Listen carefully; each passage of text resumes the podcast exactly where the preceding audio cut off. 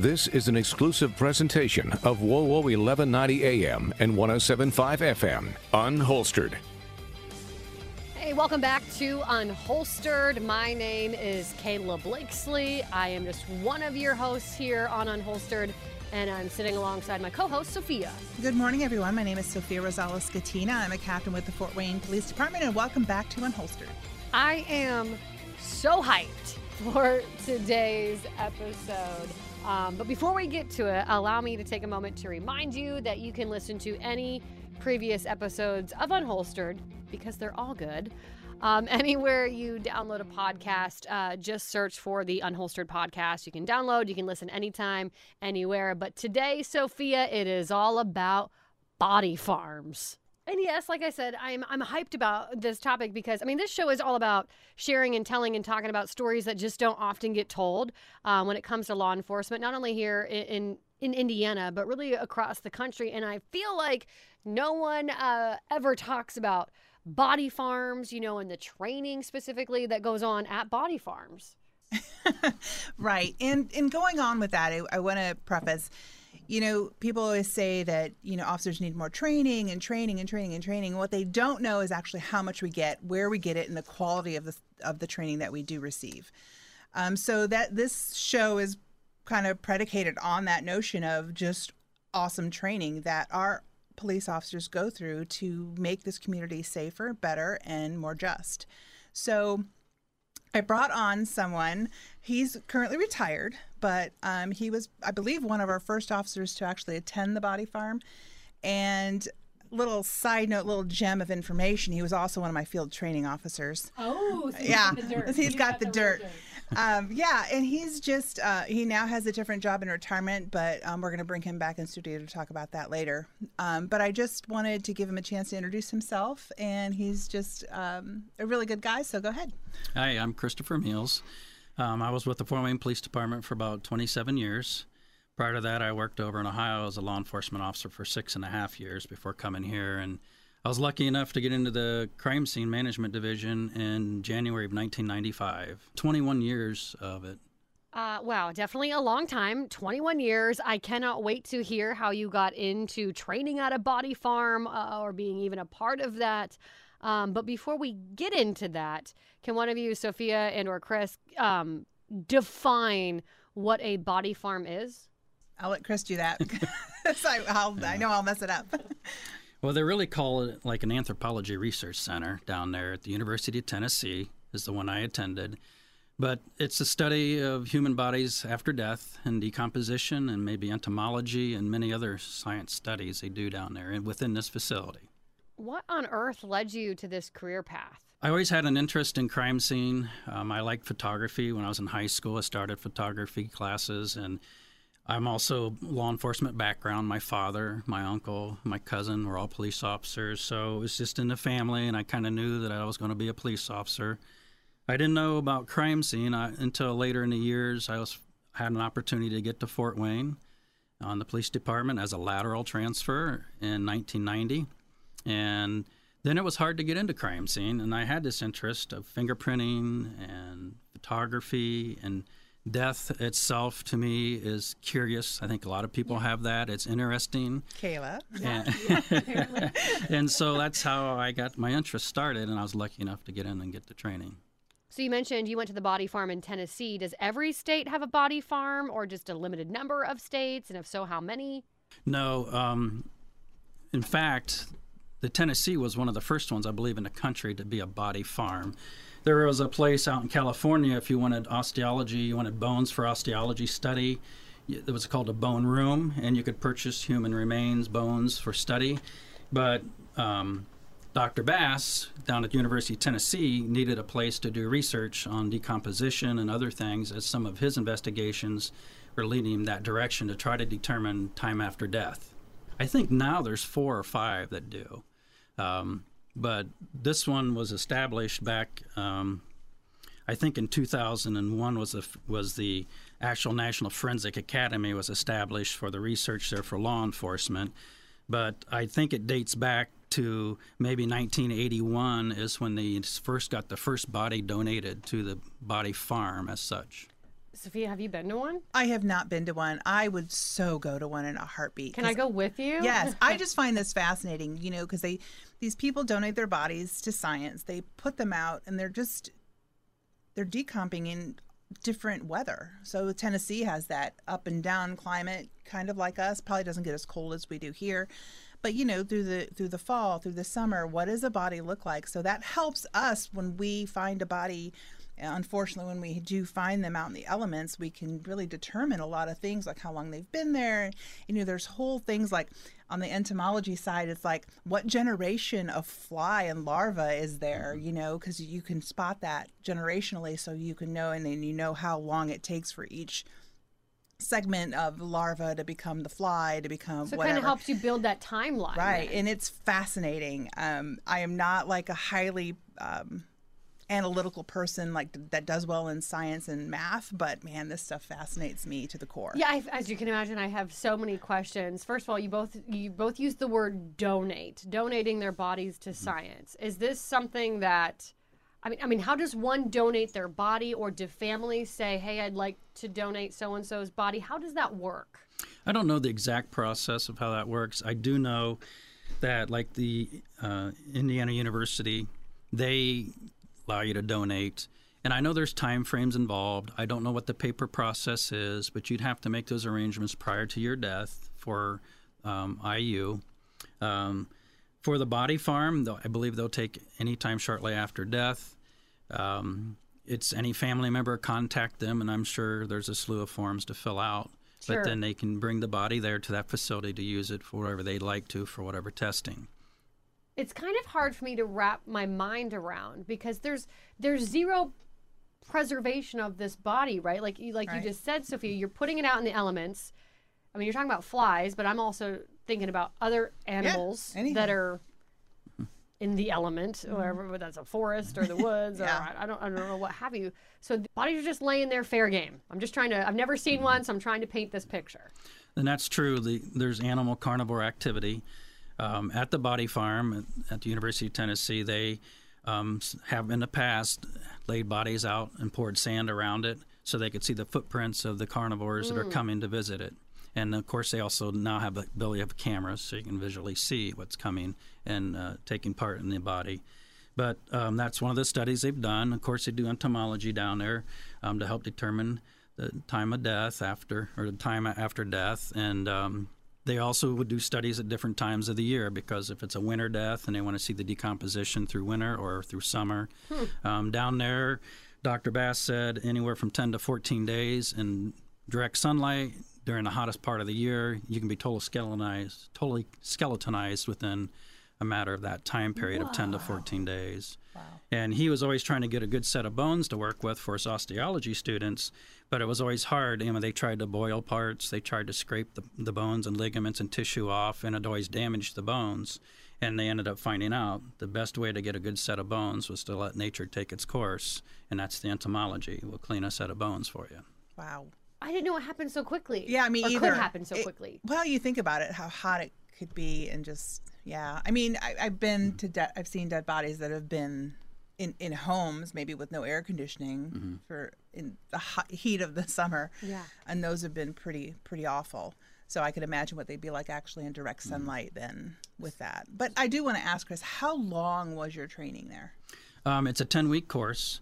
Um, it's 40 hours a week. You stay there. The first two to three weeks is primarily in classroom as you start to learn about photography and evidence collection and preservation. And then you move into mock crime scenes then, and they start taking you outside into they use abandoned homes, or we use cars, or we they have a fire cell if you want to learn about fire deaths and how fire travels. They have all these things outside, so you start doing a lot more outside classroom the last six, seven weeks. Yeah, so that's 10 weeks of training on top of what he already has to do to maintain his certification. So uh, when people say, you know, officers don't get enough training, I think they really need to slow down and actually see what we do get Yeah. and what some people do get. And, and this is just, you know, as well as I do by doing the show, that this is the norm for the Fort Wayne Police Department in terms of specializing in certain things that we do. So then, walk. Can you walk us through this a little bit? What's, and this might actually be a hard question to answer, but what typically, if you could put, you know, on the average, what typically happens to a corpse after after death? Well, it just starts de- decomposing, and that can start with um, your abdominal area. You'll start seeing a greenish blue color in the skin tissue. Um, that's where it starts, I think, because the liver and organs start decomposing, and you start to begin to liquefy. So you're going to start to bless, bubble or blister. Um, you'll start seeping fluids. Um, if you have ability for fly infestation, then that gets increased fast rate, and flies will start laying their eggs, and the, the maggots will then um, hatch and begin to eat the body for them to grow. So it just depends on your environment exactly, but you become a liquid state then at some point. Um, then you'll just be bones, and then many, many, many, many years, you know, your bones will start to decompose so you've you've been to a body farm. You've kind of learned these different different crime scenes. Then how do you Okay. apply that to a typical I don't know crime scene that you'd see around here? Well, a typical crime scene, we're going to be talking to people to try to get information. We want to know when were they last seen. Okay, um, so law enforcement starts that process. The police officer goes to the scene because they've been called to someone who's deceased, either a neighbor or family member or friend has found them deceased, and obviously the time of death is best known by a witness but if there's no witness to the time of death then the police officers start asking well when did you last see them? When did you last text them? When did you last call them? So that gives us a timeline to start with of when they were last seen. And if it's been three weeks was their mail piled up in the mailbox and stuff and when was the last the most oldest piece of mail stamped and dated so these things kind of help you out in trying to figure out a timeline Hmm. Yeah, there's a lot of things that go into it as- aside from just learning about the body.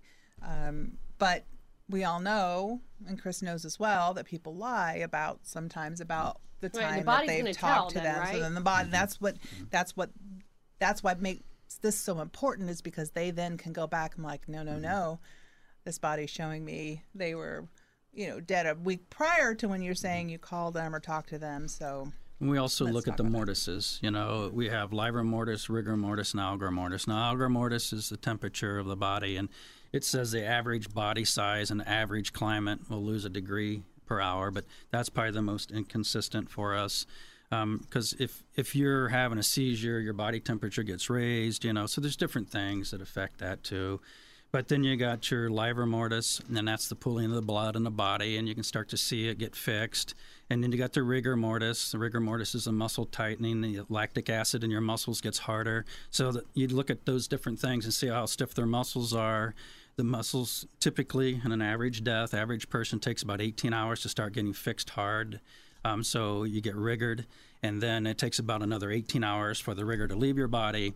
So again, you look at the timelines of when they're last seen. You can check the body about temperature and livor and rigor and see if that coincides with what you're hearing about their time of last seen. In terms of the training that you had at this body farm in Tennessee, how valuable did you think that was? Because to me, I almost feel like, boy, everyone should kind of have, just hearing you talk and how intelligent you are about it. I feel like everyone on the force, that, at least that are investigating crime scenes, should have that kind of training. What, what say you?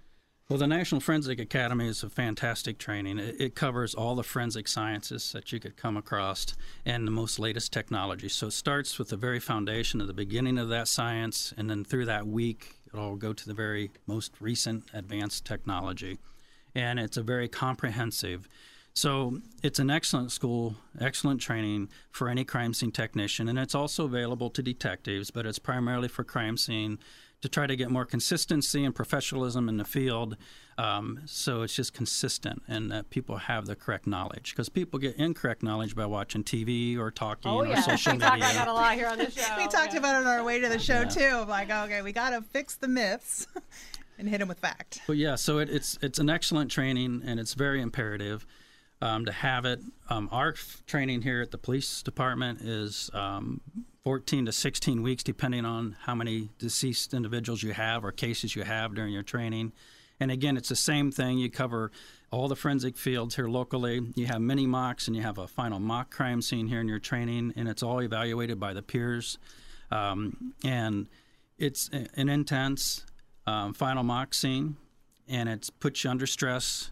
You will make mistakes during your final mock scene here, but it's to help you learn and to train you. And then you work with your peers. You can't work a death scene for a year by yourself here in Fort Wayne. That's the policy. That way, you're still learning and you're still getting training, and you're not making a mistake that could cost an investigation. Yeah, and I will say this that most of our crime scene people, when they retire, um, or even before they retire, become part of the coroner's office and they assist on you know the death investigations so that just i think it just goes to show you the amount of training and the amount of uh, credibility that they have Yeah. um, that they can move on into that realm as well when they're done with the, with the crime scene So at these body farms, Chris, you're there. You said you're in the classroom for what about the first three ish weeks. Yes. And then you move out into these kind of mock scenes. What was that like? I guess okay. Well, I mean, again, I'm trying to paint this picture of a body farm, and I feel like, I mean, bodies certainly aren't just scattered everywhere, are they? Or is that how it is? Uh, pretty much. Um, Oh, okay. It started out with one or two acres, and then it's grown out to about 10 acres, I believe. It's fenced in. It's right behind the University Hospital of Tennessee. But at any rate, yeah, you go in, it depends on what they're wanting to study. And, and there's bodies, different places. There can be 20, 30 bodies within that 10 acres all the time. Uh, when I went, we the one of the first things we did was find a scattered remain. So they scattered bones, real bones, in a uh, foliage area before the leaves fell, and then they did that on purpose. And then when our class come in, then they tell us this is the area that someone found a bone, and it looks human, and you need to go excavate the area, the surface, to find the rest of the bones. So that was one of the weeks we did. Um, another week was um, trying to find a clandestine grave. And um, sometime about 18 months prior to our arrival, previous classes had buried a human body, and we had to find the grave. And they teach you how to find the grave, how to find the edges of the grave, and then how to excavate it. No kidding. Yeah, so much information. Uh, again, a 10 week course. Um, a- and it blows my mind that this kind of stuff. Exists. Yeah, because this does kind of sound like the movies a little bit. but it exists for people who aren't in the medical field. Like Chris isn't a doctor. You would think that this would be relegated to doctors and Yeah. scientists, but no. Our Fort Wayne Police Department officers are receiving this kind of training, and that's what just I think puts us a cut above. I don't know if you can answer this question or not, Sophia, but how often, I mean, I- I, would think most bodies are found in homes when you're called to these crime scenes, but are you often pulling bodies from the water or from the woods or the side of the road or Yes, uh, to all of that. Um, it, it's not like often, but you know, a lot of the time bodies are dumped. Um, they may be killed some at another location. They're dumped in ditches. There might be water in those ditches, so you have to account for the water. Um, there's also a lot of suicide that ha- occurs outside. Um, and then you kind of got to um, figure out, you know, all those and how long they've been there. And sometimes they're decomposing, sometimes they're not. Sometimes, you know, those hunters come across hunters come across that kind of thing a lot. And you don't hear that in the news so much because the news doesn't report on death, death by correct suicide. Correct. We don't where Yeah, I and, work. and most and most Yeah. do, do not in in our viewing area. So I mean, but that that's one of the things that that I think this helps with a lot. In my history with the department, um, I think I worked two burials, um, and I think both were in basements, both where they cut out the concrete, moved dirt out of the below the concrete, and buried the bodies in their basements. And I also, I don't know, many individuals in water, rivers, because of our three rivers seems to collect decedents. Um, so I've worked quite a few of those. Um, I've worked a couple dismemberments too, as well. Um, I also worked the April Tinsley case, which that was a 30-year Oh, wow, case. yeah. Um, so we could spend a whole episode, I'm sure, on that. Yeah, we could. alone. Talk to me about water then. How how I mean, at the body farm, was there any? I mean, bodies in water? Any way to research and study that? we did research and study it, but we didn't have any bodies in water at the Forensic Academy.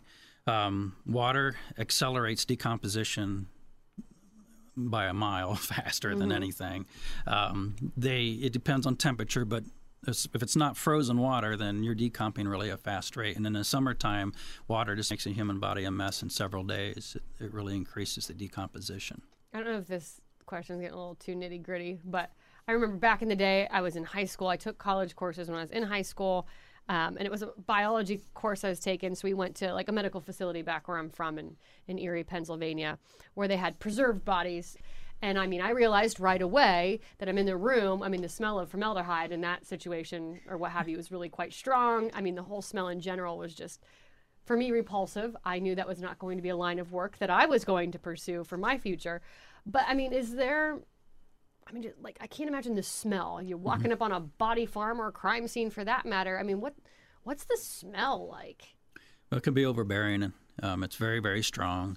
Um, it's a lot of people. In fact, we had someone one time training that had a forensic background degree, but then once they got into the field, it, they couldn't handle the gore and the smell and the touching of things, you know, and that, that's understandable because the, these people are normal.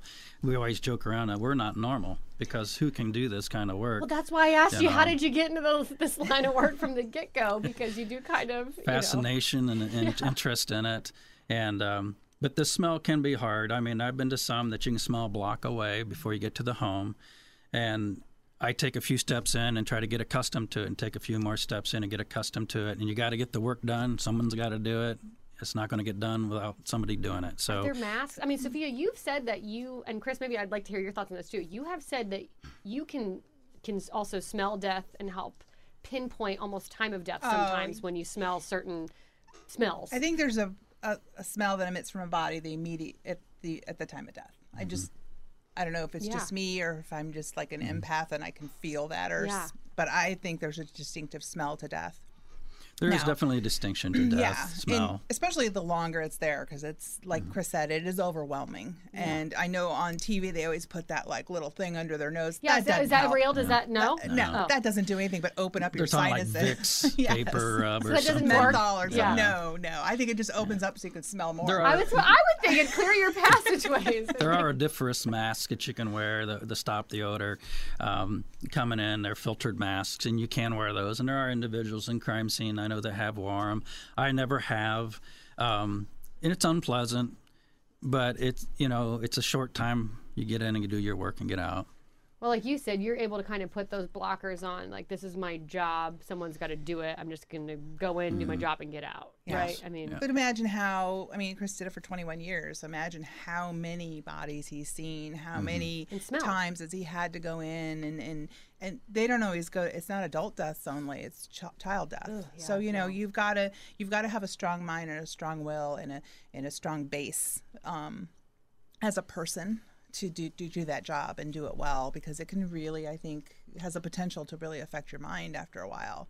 And they just go in and they do, they do, they do, and they do such at a at a great level that sometimes I think we miss like how is their emotional well being after mm-hmm. seeing this day in day out, day in day out. yeah, though, that's what I wonder too of just the overall mental health Yeah. of people seeing this, officers seeing this day in, day out for what would you say? You did this for almost. I did 21 years, Yeah. in crime scene, and now I'm in the coroner's office doing the same thing. And I've been in the coroner's office now for seven and a half. Does that not mess with you a little bit in the mind? Well, I'm sure I'm not normal. He's not normal, I was saying. But I will say this, Chris, he's got a strong faith base. yeah. um, and I've known Good that for him about a long foundation. time. Long, solid foundation, a great support system, a wonderful family. Mm-hmm. Um, so I, I know he's taken care of on a several different levels. But you know, when you're when as often and we talk on this show about what officers see on a daily basis, and then we always think of the street patrol officer, but we never see the people behind all of that investigation and what they have to do, and sitting through autopsies and uh, watching as men, women, children get cut open to to you know as they extract evidence at, at times from the coroner, you know, from a coroner or a medical examiner.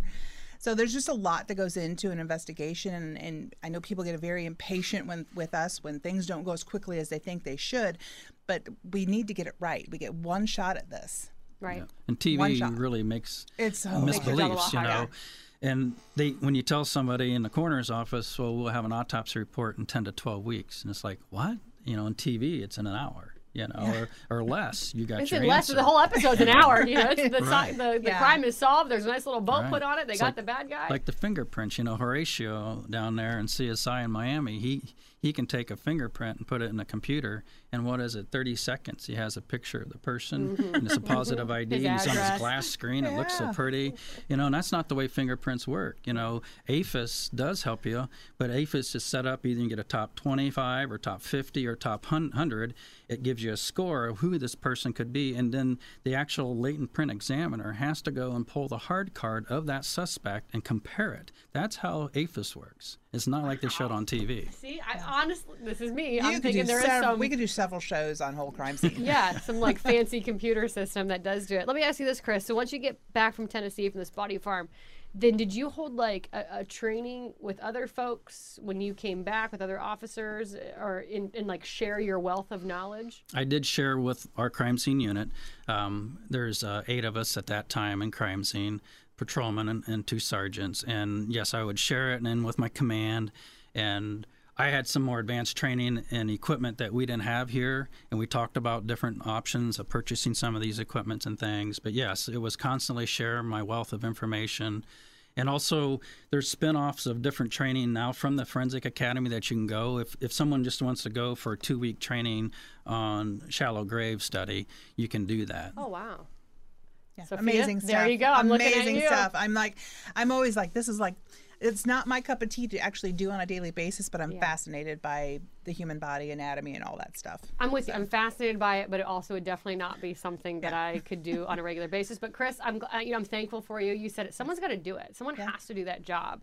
So I'm glad there are people like you out there that you know have the mental stamina to take it on and to do it day after day after day for over 20 plus years. Because I I'm not that person. I couldn't do Me it. either.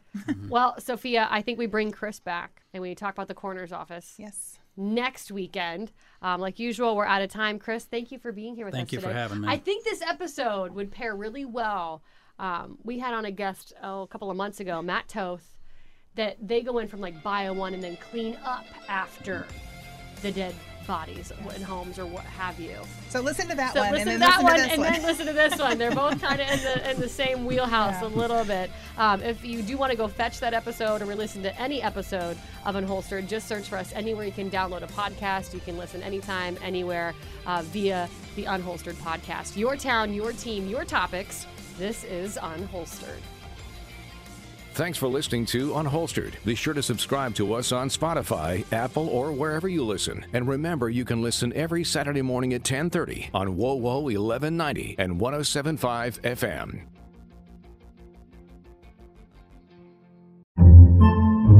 Podcasts by Federated Media.